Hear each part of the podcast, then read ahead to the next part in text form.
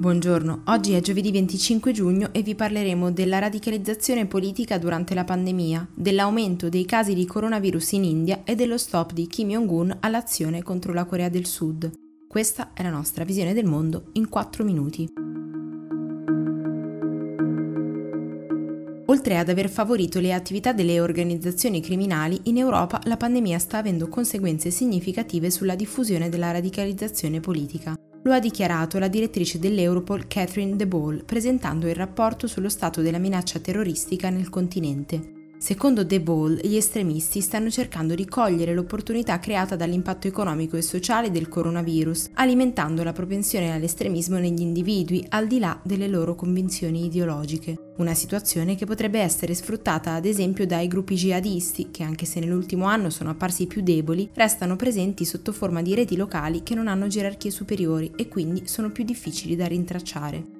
Il rapporto dà poi attenzione particolare agli attacchi degli estremisti di destra, sottolineando che in un anno ce ne sono stati almeno sei, riusciti, falliti o sventati, in tre paesi europei, tra cui la Germania, dove a ottobre due persone sono state uccise nell'assalto alla sinagoga di Halle.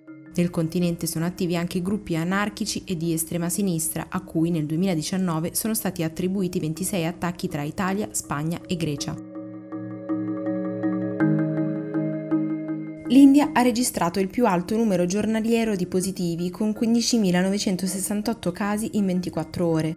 Il paese è il quarto più colpito al mondo dal coronavirus, con oltre 450.000 infezioni, anche se si ritiene che l'estensione della pandemia sia molto più ampia in quanto l'accesso ai tamponi è ancora molto limitato. Intanto in Italia 28 migranti salvati dalla nave Sea-Watch e imbarcati sulla nave quarantena Moby Sasa, che è ormeggiata a Porto Empedocle, sono risultati positivi alla Covid-19. Le autorità sanitarie hanno eseguito i tamponi su 209 persone a bordo dopo che uno dei migranti è stato ricoverato con i sintomi del virus. L'Unione Europea, nel frattempo, che si prepara a riaprire i confini esterni nei prossimi giorni, potrebbe non dare il via libera alle persone provenienti da Russia, Brasile e Stati Uniti. Se così fosse, soprattutto per questi ultimi, dove le infezioni stanno ancora aumentando, sarebbe un duro colpo dal punto di vista del prestigio internazionale.